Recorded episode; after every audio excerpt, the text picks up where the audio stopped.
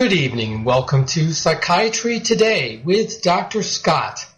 This is your host, Dr. Scott Bay, your psychiatrist with all the latest mental health related news, including everything about the mind, the brain, human behavior, how to feel well emotionally, how to cope better with stress, how to improve your relationships, how to rid yourself of bad habits, and how to make sense out of reports in the media about the latest research into the causes and potential new treatments for mental illness. All that delivered to you without the hype and distortion of other media sources, with the benefit of more than 20 years in the practice of psychiatry, and also along the way trying to better inform the general public about mental health issues in order to reduce the stigma associated with having a psychiatric diagnosis and needing treatment for it. And I thank you again for listening to this podcast, which was pre-recorded for initial airing on July the 6th, 2016. Hope you had an enjoyable July 4th long weekend. We're going to start off tonight's podcast with a mental health angle of using a smartphone to send text messages. this behavior has become universal, especially among young people, but uh, there's an unexpected brain rhythm that's been detected when people are using their smartphone to send text messages not an inconsequential issue, uh, especially especially in light of other research that has just found that we're spending almost 10 hours a day in front of some type of screen, whether that's computer, tablet, smartphone, PC, game console, and that includes work or home. Rather a staggering amount of our time when you think about it. Um, so it makes sense to start looking at what are the consequences of all that screen time.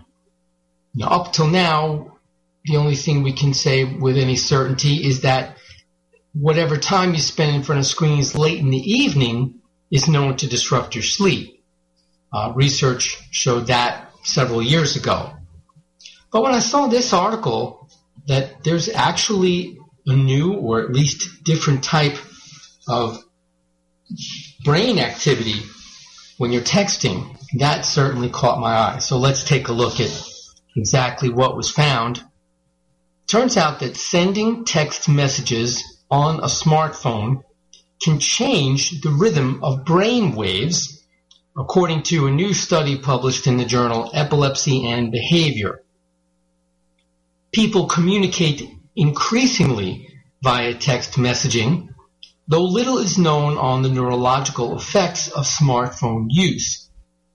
To find out more about how our brains work during textual communication using smartphones, a team led by a Mayo Clinic researcher analyzed data from 129 patients. Their brain waves were monitored over a period of 16 months through electroencephalograms or EEGs combined with video footage.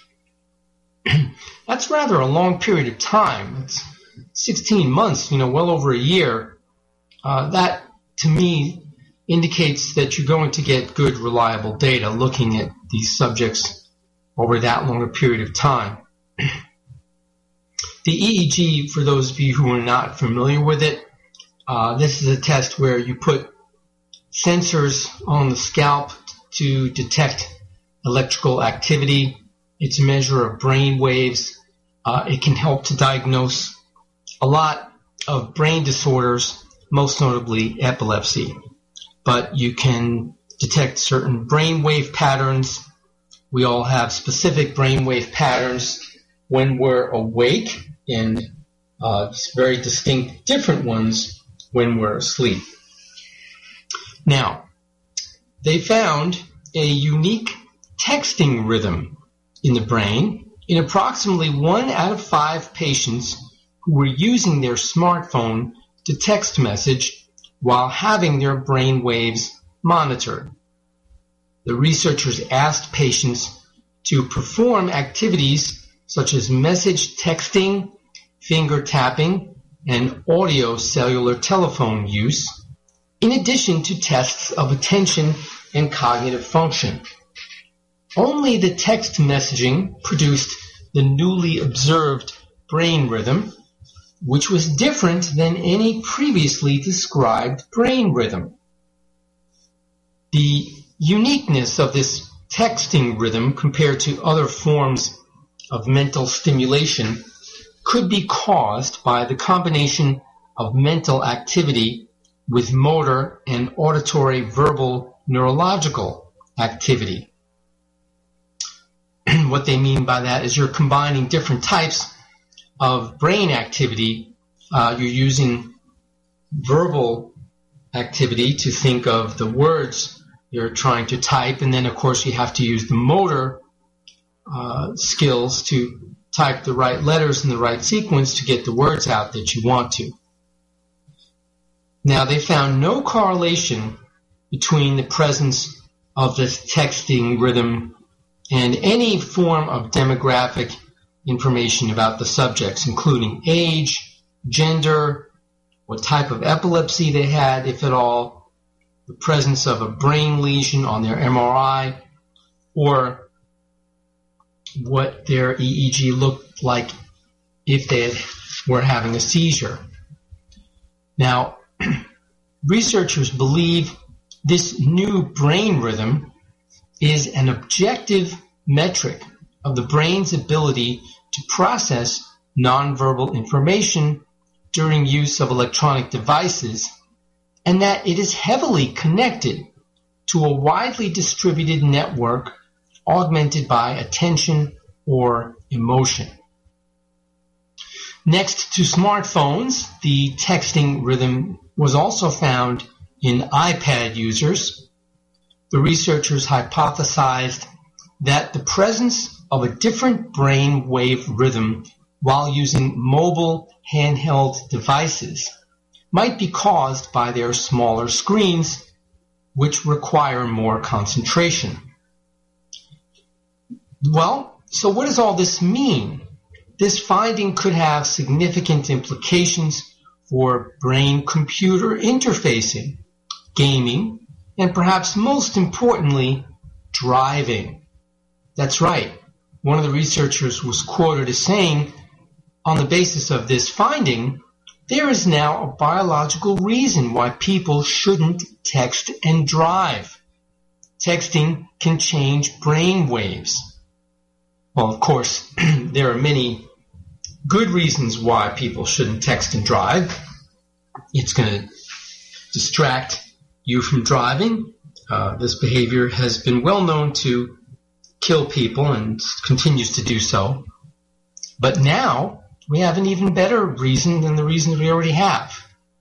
It changes your brain waves and therefore may interfere with driving in that sense.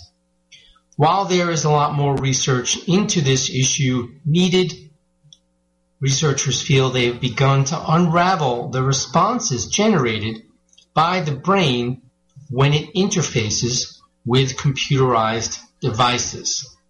And that really perhaps is the most important take home point from the study. It's the beginning of realizing that somehow interacting with these uh, computerized mobile devices elicits different brainwave patterns. And that definitely does have implications for you know, how we do a lot of different things, computing uh, and and otherwise. So there you have it. Now you know when you're heavily engaged in text messaging with your smartphone, you may very well be in a different brain rhythm than you are at any other time. Admittedly, not necessarily a groundbreaking revelation, but nonetheless, an interesting fact about the brain. Next up on Psychiatry Today. People with bipolar disorder can often trace this illness through their family tree. Uh, it's been well known for decades, in fact, that of all the mental illnesses, bipolar disorder is most obviously got genetic connections. And people have done uh, genograms where you look at an illness and track it through a family tree for many years. Uh, the National Institutes of Mental Health uh, has people come to Bethesda to participate in research and uh, to look at their genetic composition and that of their family members, those who are affected by with bipolar disorder versus those who are not, to glean genetic clues about the disorder. In fact, I once had a patient who participated in research like that. Uh, so again, we've known for a long time if we're going to find genetic causes for a mental illness, bipolar disorder is one of the closest ones. So now some gene hunters found some rare inherited gene mutations that they were able to directly link to bipolar disorder using so-called next generation genome sequencing. Researchers at Johns Hopkins have identified 84 potential inherited gene mutations that may contribute to the most severe forms of bipolar disorder, about 5.6 million Americans are estimated to have bipolar disorder.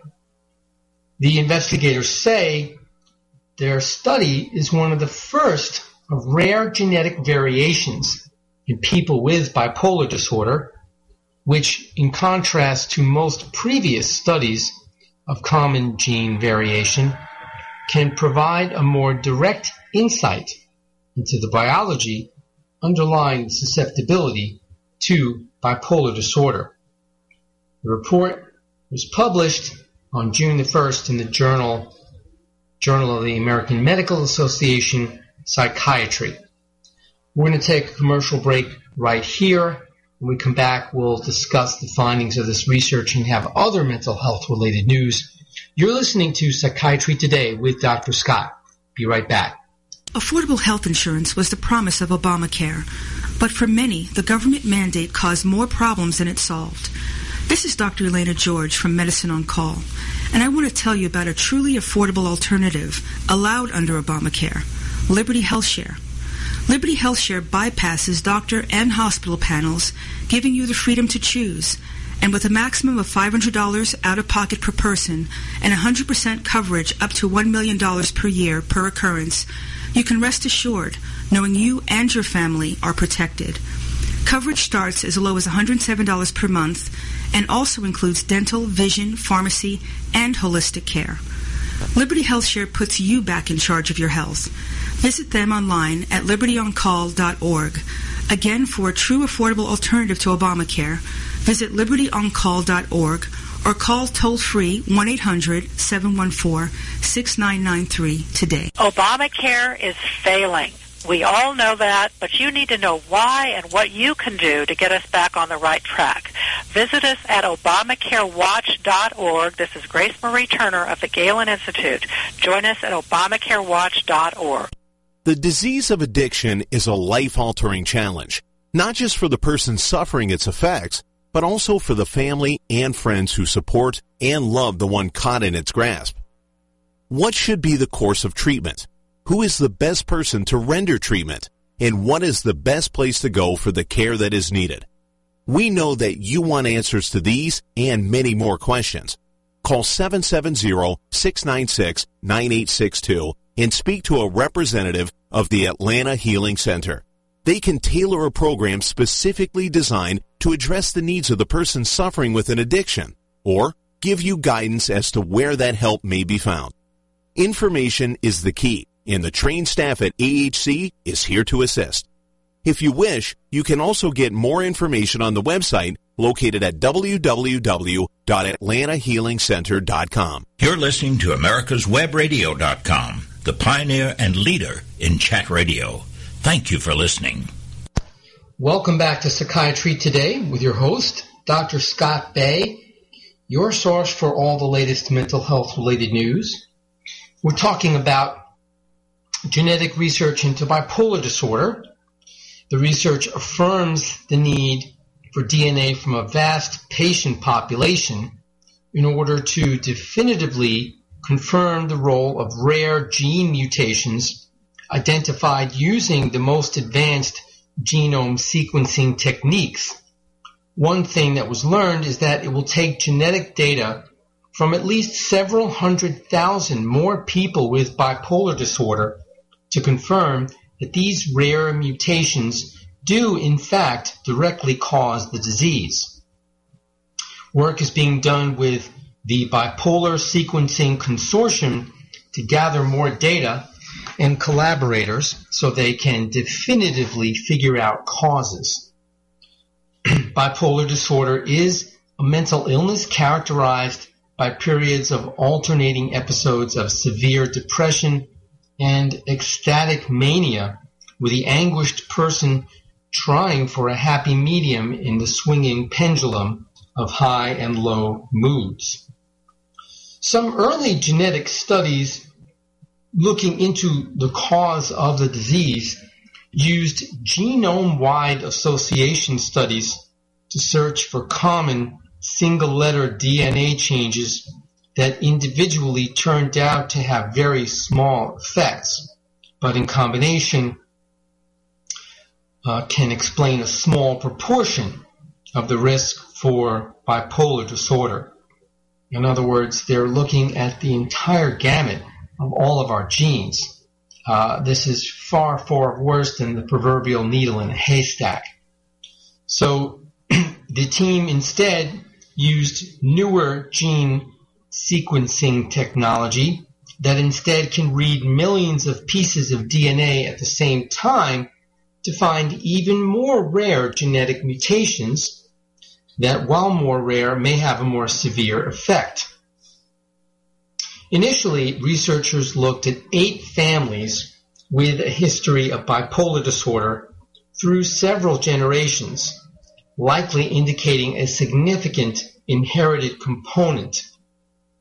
Ultimately, the investigators sequenced the whole genomes of 36 family members with the disease, examining only the portion of the genome that acts as protein blueprints, they identified 84 rare gene variations that stood out in these family members. To further the case that these 84 variations were connected to bipolar disorder, they compared them to versions of the same genes found in 3,541 people with bipolar disorder and 4,774 controls without the disease. Although many of these genetic variations were found to be overrepresented in the bipolar cases, the researchers caution that the data weren't powerful enough to show that any specific mutation among the 84 rare mutations directly causes bipolar disorder, noting that patient sample sizes likely in excess of 10,000 cases will be necessary to pinpoint rare mutations within a specific gene.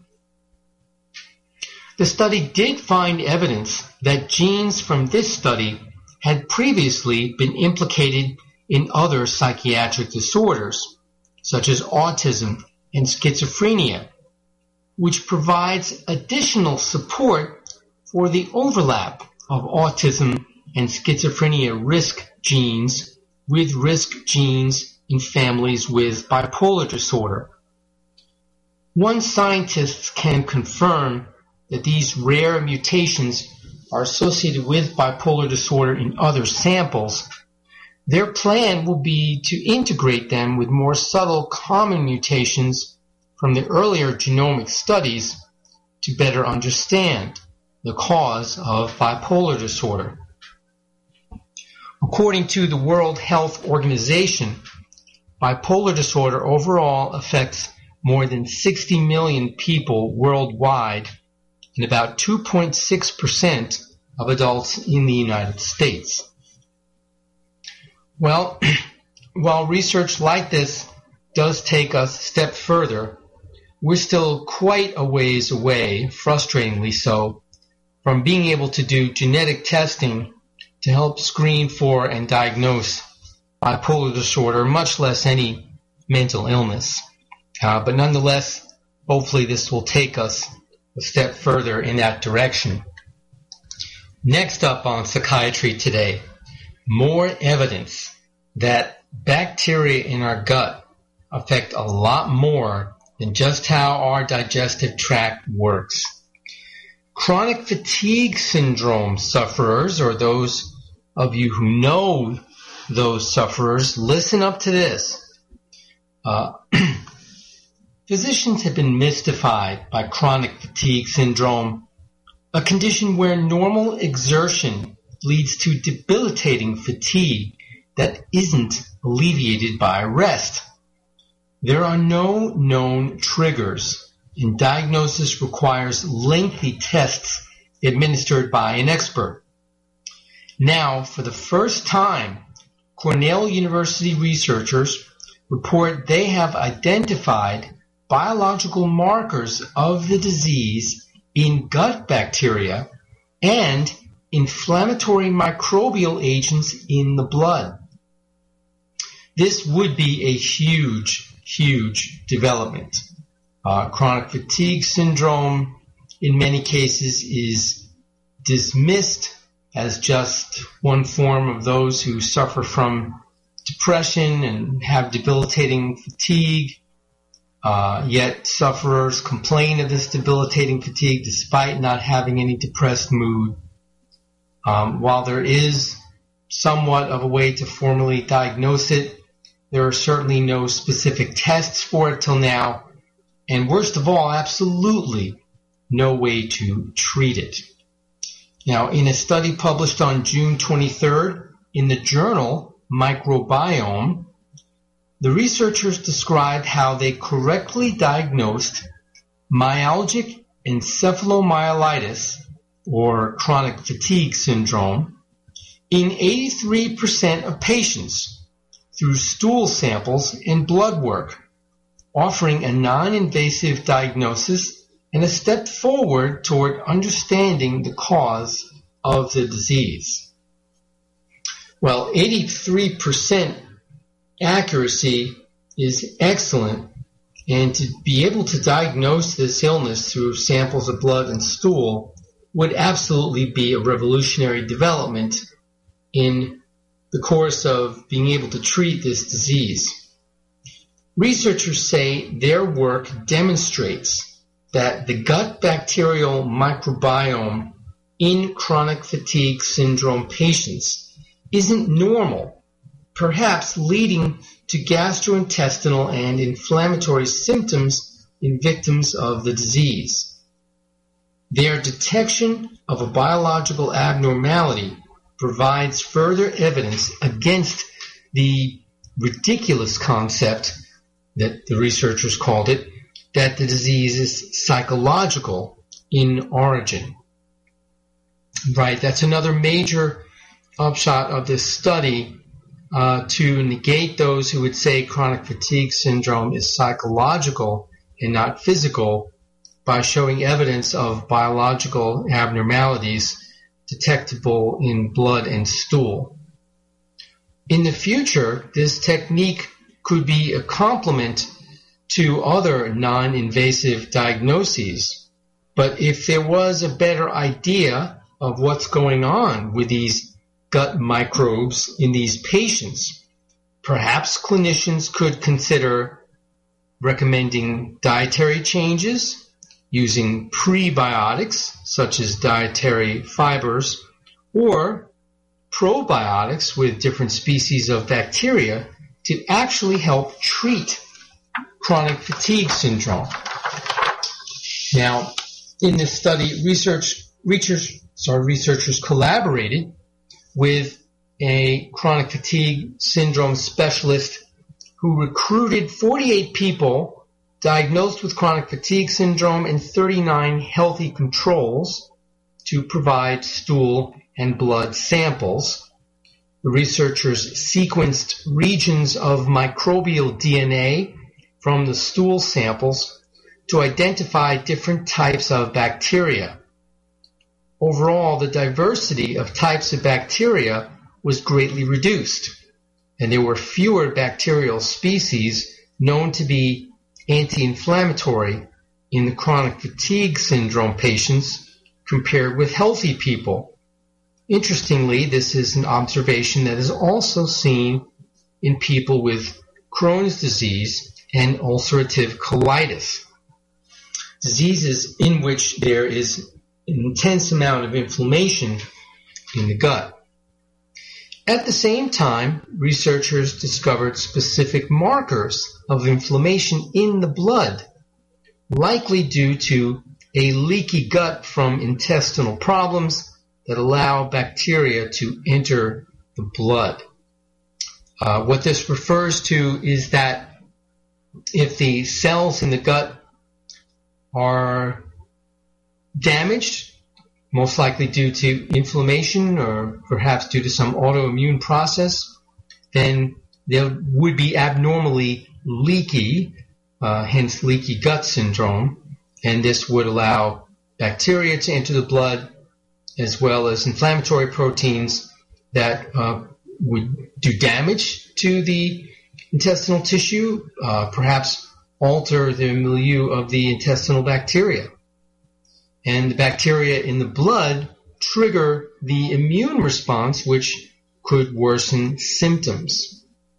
Now, the researchers as yet have no evidence to distinguish whether the altered gut microbiome is a cause or whether it is a consequence of the disease. In the future, the research team will look for evidence of viruses and fungi in the gut to see whether one of these or an association of these along with bacteria may be causing or contributing to the illness.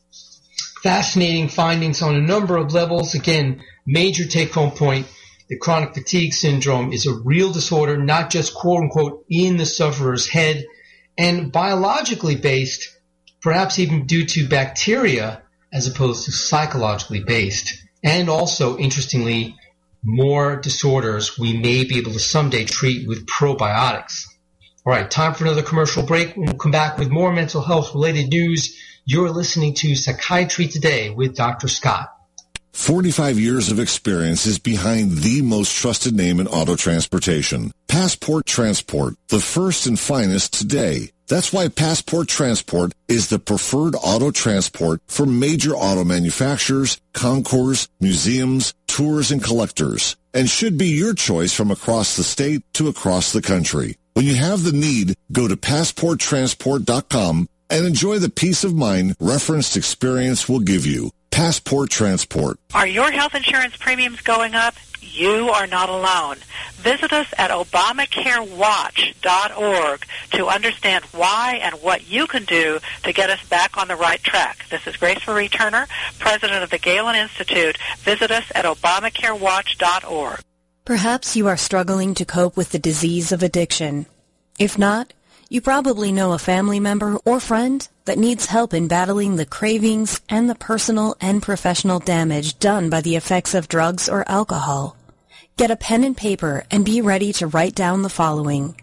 These are the issues that the trained staff at the Atlanta Healing Center address and treat every day. Their doctors and counselors with over 40 years of practice in the field of addiction can treat the suffering individual in a thoughtful, compassionate, and experienced manner and guide him or her along the path to recovery. So call 770-696-9862 and speak to a knowledgeable staff member about how you or your loved one can be helped to enjoy a better and healthier life.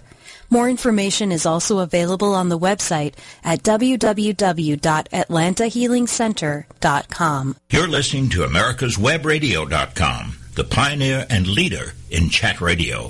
Thank you for listening. Welcome back to Psychiatry Today with Dr. Scott. This is your host, Dr. Scott Bay, bringing you all the latest mental health related news. Next up on tonight's podcast.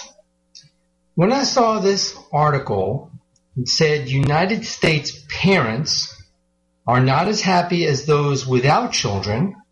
It's like, wow, that sounds pretty scary certainly uh, not what you would want or hope or expect. So I said, hmm, I'm going to have to find out what exactly led to that conclusion and bring it to you. Parents in the United States generally are not as happy as those who aren't parents. Not only that, but the United States has the largest happiness gap among parents compared to non-parents in 22 industrialized countries, according to a report by researchers at Baylor University, the University of Texas at Austin, and Wake Forest University. The report, prepared for the Council on Contemporary Families, housed at the University of Texas at Austin, poses the question, why? The answer? the relative lack of workplace packages of policies such as paid sick time, paid vacation, flexible work hours, and paid maternal or paternal leave. Well, right off the bat, I said, okay, all right, well, that's certainly much more reassuring than just the headline would lead you to believe. So it really is not so much about people being unhappy with having children, it's more about the fact that there are not enough workplace accommodations in place for those who are parents that would make their lives a lot easier. And let's face it, that isn't news.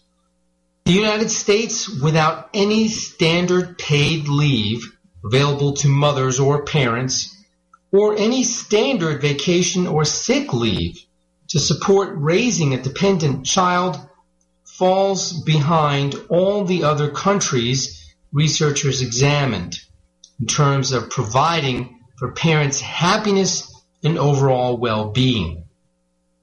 In countries in which such policies are mandated by the government or industry, a smaller gap exists between parents and non-parents in terms of their happiness. In fact, in those places, parents may even be slightly happier. The research was funded with the support of the National Science Foundation, and it is to have been published in the journal, the American Journal of Sociology, uh, this coming September. It examines comparative data from the United States, European countries, Australia, Russia, and New Zealand, which was gathered from the International Social Surveys and the European Social Surveys. While some critics say that good family support policies come at the expense of non-parents, they actually improved happiness of everyone in the country with an extra happiness bonus for parents of minor children. The same was true of subsidized childcare, which might be assumed to only benefit parents. Another striking finding was that giving money to parents in child allowances or monthly payments had less effect on parental happiness than giving them the tools, such as flexible work time, to combine employment with parenting. Besides gathering policy information of the countries, researchers took into account each country's gross domestic product and fertility rate to ensure the findings did not simply reflect economic status.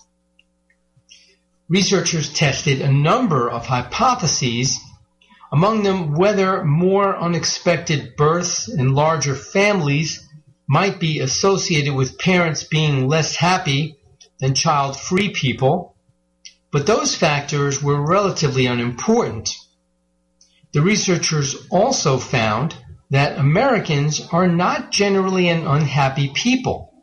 On a scale from 1 to 10, they hover in the 8 to 10 range, compared with, for example, France, where people tend to rate their levels from 5 to 7.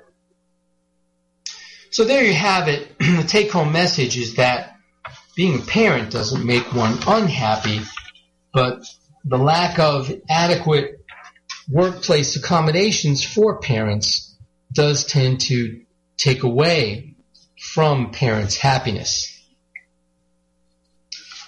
Next up on Psychiatry Today, a dose of nature is just what the doctor ordered. People who visit parks for 30 minutes or more each week are much less likely to have high blood pressure or poor mental health than those who don't according to new research by Australian and United Kingdom environmental scientists. This is actually not the first time that research has turned up findings like this. I remember discussing an article similar to this uh, from older research uh, several years ago. Um, this particular study was led by the University of Queensland and the ARC Center of Excellence for Environmental Decisions, it suggests that people might need a minimum dose of nature. Parks offered health benefits, including reduced risks of developing heart disease, stress, anxiety, and depression. If everyone visited their local parks for half an hour each week, Researchers said there would be 7% fewer cases of depression and 9% fewer cases of high blood pressure. Given that societal costs of depression alone in Australia are estimated at 12.6 billion Australian dollars per year, savings to public health budgets across all health outcomes could be immense. You would have to think the same would hold true here in the US. Perhaps this research could transform the way people viewed urban parks. We've known for a long time that visiting parks is good for our health, but now this is beginning to establish exactly how much time we need to spend in parks to gain these benefits. Indeed, uh, so perhaps they've hit upon a minimum therapeutic dose, uh, certainly 30 minutes a week doesn't seem like very much at all. And if that small amount can have this much of an impact, certainly you would think spending more time would be even more helpful. there is specific evidence that regular visits of at least half an hour are needed to get these particular benefits. Children especially benefit from spending more time outdoors. We know this. Kids who grow up experiencing natural environments may benefit developmentally and have a heightened environmental awareness as adults than those who don't. This research is published in the journal Nature Scientific Reports. So there you have it get to your local park, and when it comes to looking at your local municipality and how they're allocating funds and budgeting, advocate for more green space. It's healthy for you and it will reduce healthcare expenditures. So there you have it. Now, This next study on the surface might seem a little esoteric, and uh, again, it's a study about uh, genes in rodents and depression. But let me preface my discussing this with you uh, by giving you my motivation for uh, bringing it up on this podcast. I often get the question from my patients who suffer from depression is this something that my children will inherit? Is this genetic? And of course, these people just feel sick to death that they're having this disease means that their kids are at increased risk of it. And of course, you, you can't just sugarcoat the fact or, or give someone anything less than a straight answer, but that eh, the truth is if you suffer from depression, then unfortunately your kids are at higher risk of getting it. Um, however, it's not as if the risk is a sure thing. Um, studies show the risk may be somewhere around 20 to 30 percent. Uh, certainly not a huge risk, but that's higher compared to those who don't have parents who've had depression. Now, giving you that as background, this study, again, in rats, is showing that even if there are genes present that would impart increased risk of depression, that that doesn't mean the destiny of becoming depressed is inevitable. That these researchers found that an engaging environment can make genetically predisposed to depression rats happier. And again, we're talking about rodents. How much relevance can there be to the human brain? But I always say when it comes to talking about rodent studies with you, there are analogous structures to the human brain, um, pathways that are roughly constructed the same ways, and importantly, uh, the same chemical neurotransmitters in these similarly structured pathways. So there definitely can be information that can at least give us clues as to how our much, much more advanced and complex brains will work. Uh, with all that as introduction, let's get to the study. Genes apparently are not a destiny in determining whether a person will suffer from depression, reports a new Northwestern University study. Environment is a major factor, and nurture can override nature. Well, right there, they're talking about persons. Again, uh, the study was done in rats. So again, we have to see uh, whether this can be duplicated in humans, but that's very difficult because we can't narrow down depression in humans just to one gene. In any case, I think what we'll do is take a commercial break right here, and when we come back, we'll detail how the study was done, the findings, and we'll see what implications it has for humans who may suffer from depression. You're listening to Psychiatry Today with Dr. Scott. More after this break. Affordable health insurance was the promise of Obamacare, but for many, the government mandate caused more problems than it solved. This is Dr. Elaina George from Medicine on Call, and I want to tell you about a truly affordable alternative allowed under Obamacare, Liberty HealthShare. Liberty HealthShare bypasses doctor and hospital panels, giving you the freedom to choose. And with a maximum of $500 out of pocket per person and 100% coverage up to $1 million per year per occurrence, you can rest assured knowing you and your family are protected. Coverage starts as low as $107 per month and also includes dental, vision, pharmacy, and holistic care. Liberty HealthShare puts you back in charge of your health. Visit them online at libertyoncall.org. Again, for a true affordable alternative to Obamacare, visit libertyoncall.org or call toll free 1 800 714 6993 today. Are your health insurance premiums going up? You are not alone. Visit us at ObamacareWatch.org to understand why and what you can do to get us back on the right track. This is Grace Marie Turner, President of the Galen Institute. Visit us at ObamacareWatch.org. Hello, I'm Dr. Mike Koriwchak. Have you ever wondered what doctors talk about amongst themselves? If you do, join us on the Doctor's Lounge and hear the doctors' conversations amongst themselves. Join me and my co-host, Dr. Hal Scherz, every Thursday morning, 8 to 9 a.m. When four members of Congress all die within four months, each of their deaths appears to be from natural causes. But when mysterious messages begin to appear in the form of quotations from long dead revolutionary heroes, one reporter sets out to prove the existence of a serial killer. His search discovers dark secrets and an assassin shielded by people who need the very services that only he can provide. The Sun Silas Rising, a novel by Doug Dahlgren on Kindle or paperback through Amazon.com. You're listening to America's America'sWebRadio.com, the pioneer and leader in chat radio. Thank you for listening. Welcome back to Psychiatry Today. Once again, your host, Dr. Scott Bay, your psychiatrist with all the latest mental health related news.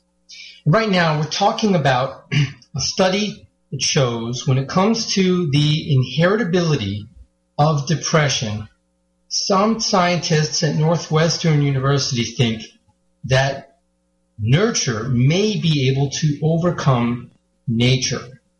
Let's uh, take a look at what they did.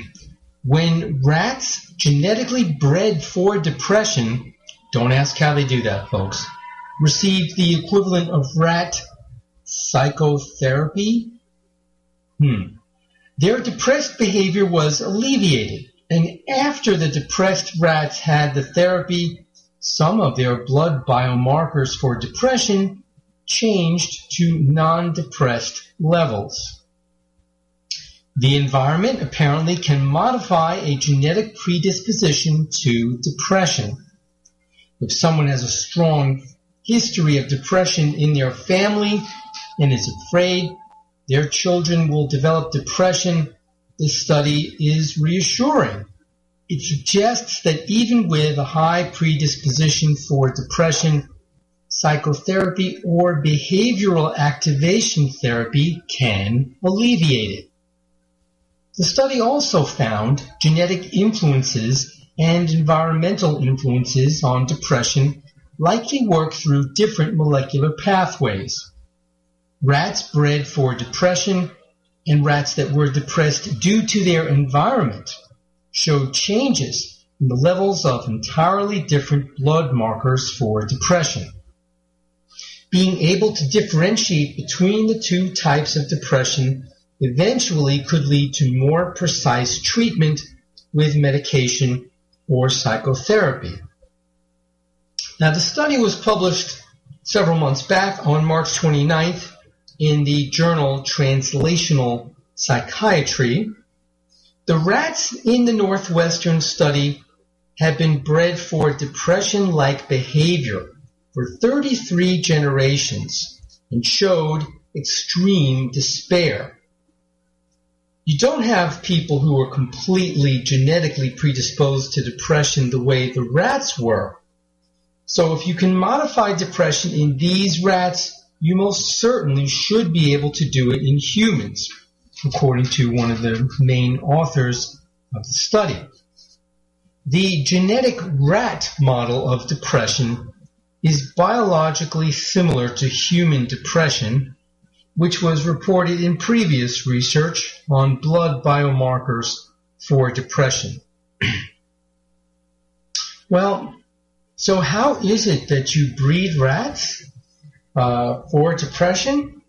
Well, basically, they're looking at rats who show a tendency to give up or show a sense of despair when they're put in a situation where they have to work really hard to escape but just sort of give up.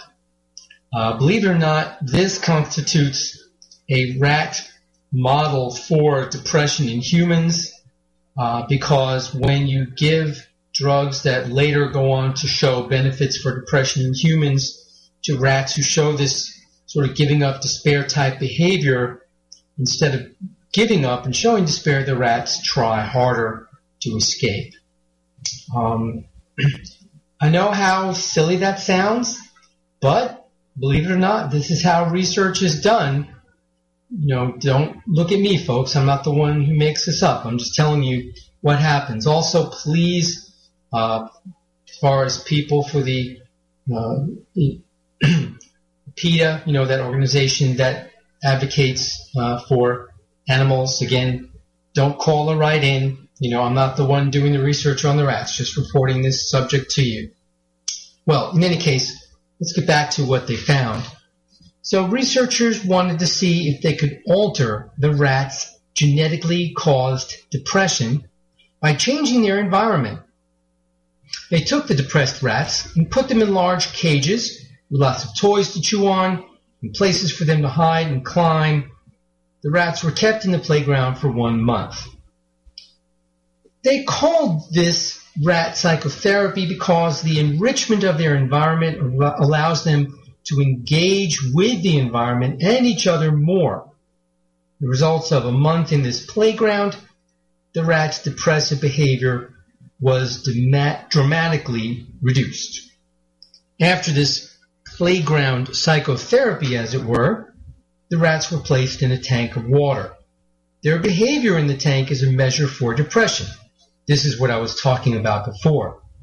The control rats will swim around looking for a way to escape. Depressed rats will simply float, showing despair behavior. After the month in the playground, the genetically depressed rats energetically paddled around the tank, looking for an exit. They did not show despair. well, as silly and as unbelievable as all this sounds, this is why the researchers claim that they can overcome genetics when it comes to depression. Uh, they took rats that showed a genetic predisposition toward showing despair and depression. They put them in an enriched environment for a period of time. Lo and behold, they no longer showed the tendency toward depression and despair. Northwestern scientists also wanted to see if environmental stress could trigger depression in rats bred to be the non-depressed control group of the experiment. These rats did not show despair behavior originally. The control rats underwent the psychologically stressful situation, which involved being restrained two hours a day for two weeks. Wow, the animal rights activists are really going to go after this. After the two weeks, the stressed control rats displayed depressed behavior when placed in the tank of water. Again, they simply floated, showing the despair behavior, did not try to escape. After the environmental stress, some of the blood biomarkers for depression changed from non-depressed levels to levels seen in genetically depressed rats. The next step is to find out if the biomarkers actually cause behavioral changes in response to the environment. If so, then perhaps they can find novel drugs to change the level of biomarkers in depressed rats to those of the non-depressed controls and thus discover new antidepressant medications.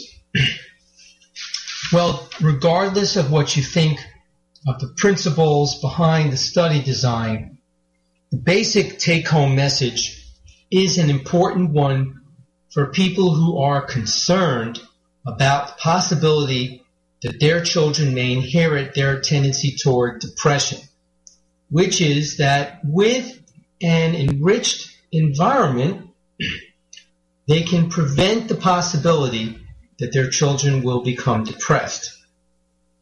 However, that's assuming that parents have the resources to provide such an environment, and also uh, presuming that you can always ensure that will be the case. Um, you know, we cannot raise our children in a bubble. They're always going to be exposed to the environment at some point, and you can never predict when that environment is going to impose some stress on those children. Um, while it's intriguing to think that you could reverse the effects of genetics. Um, more work needs to be done to see what exactly could be done in humans. Um, it's but it's a nice preliminary idea uh, because you know the researchers were able to take rats who were prone to give up and show despair in the swim test and uh, show them that uh, they could overcome that and try to escape that that uh, swim predicament. So there you have it.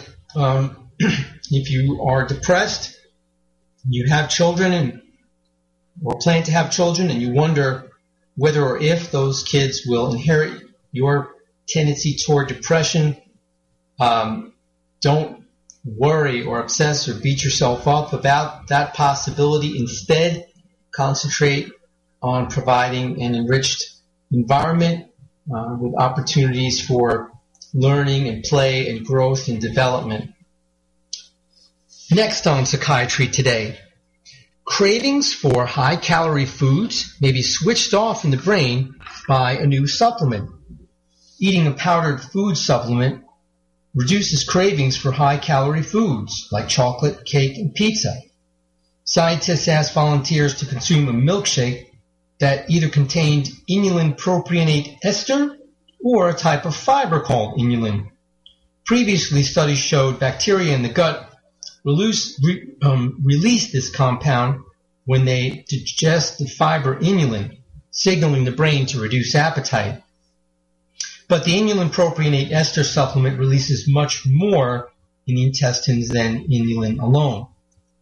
After the milkshakes, study subjects had an MRI scan in which they were shown pictures of various low or high calorie foods like salad, fish, vegetables, or chocolate, cake, and pizza. And they found when the volunteers had the milkshake contain, containing the inulin propionate ester, they had less activity in areas of the brain linked to reward, but only when looking at the high calorie foods.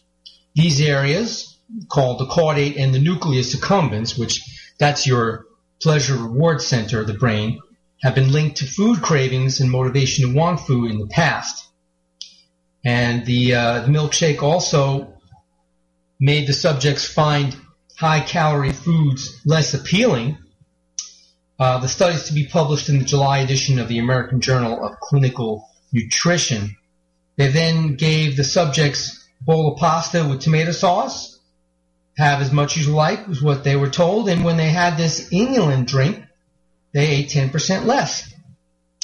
So it turns out that um, this is a consistent finding. Uh, as yet, st- scientists aren't sure what about this supplement reduces the tendency to eat too much. Um, and you couldn't get enough fiber from your diet to match the effect of this supplement. So um, hopefully this will eventually be available commercially for people to be able to use. And uh, it sort of confirms the findings of research on the effects of gastric bypass for obesity. Basically, altering the way the gut works not only can change appetite, but how the brain responds when seeing high calorie foods.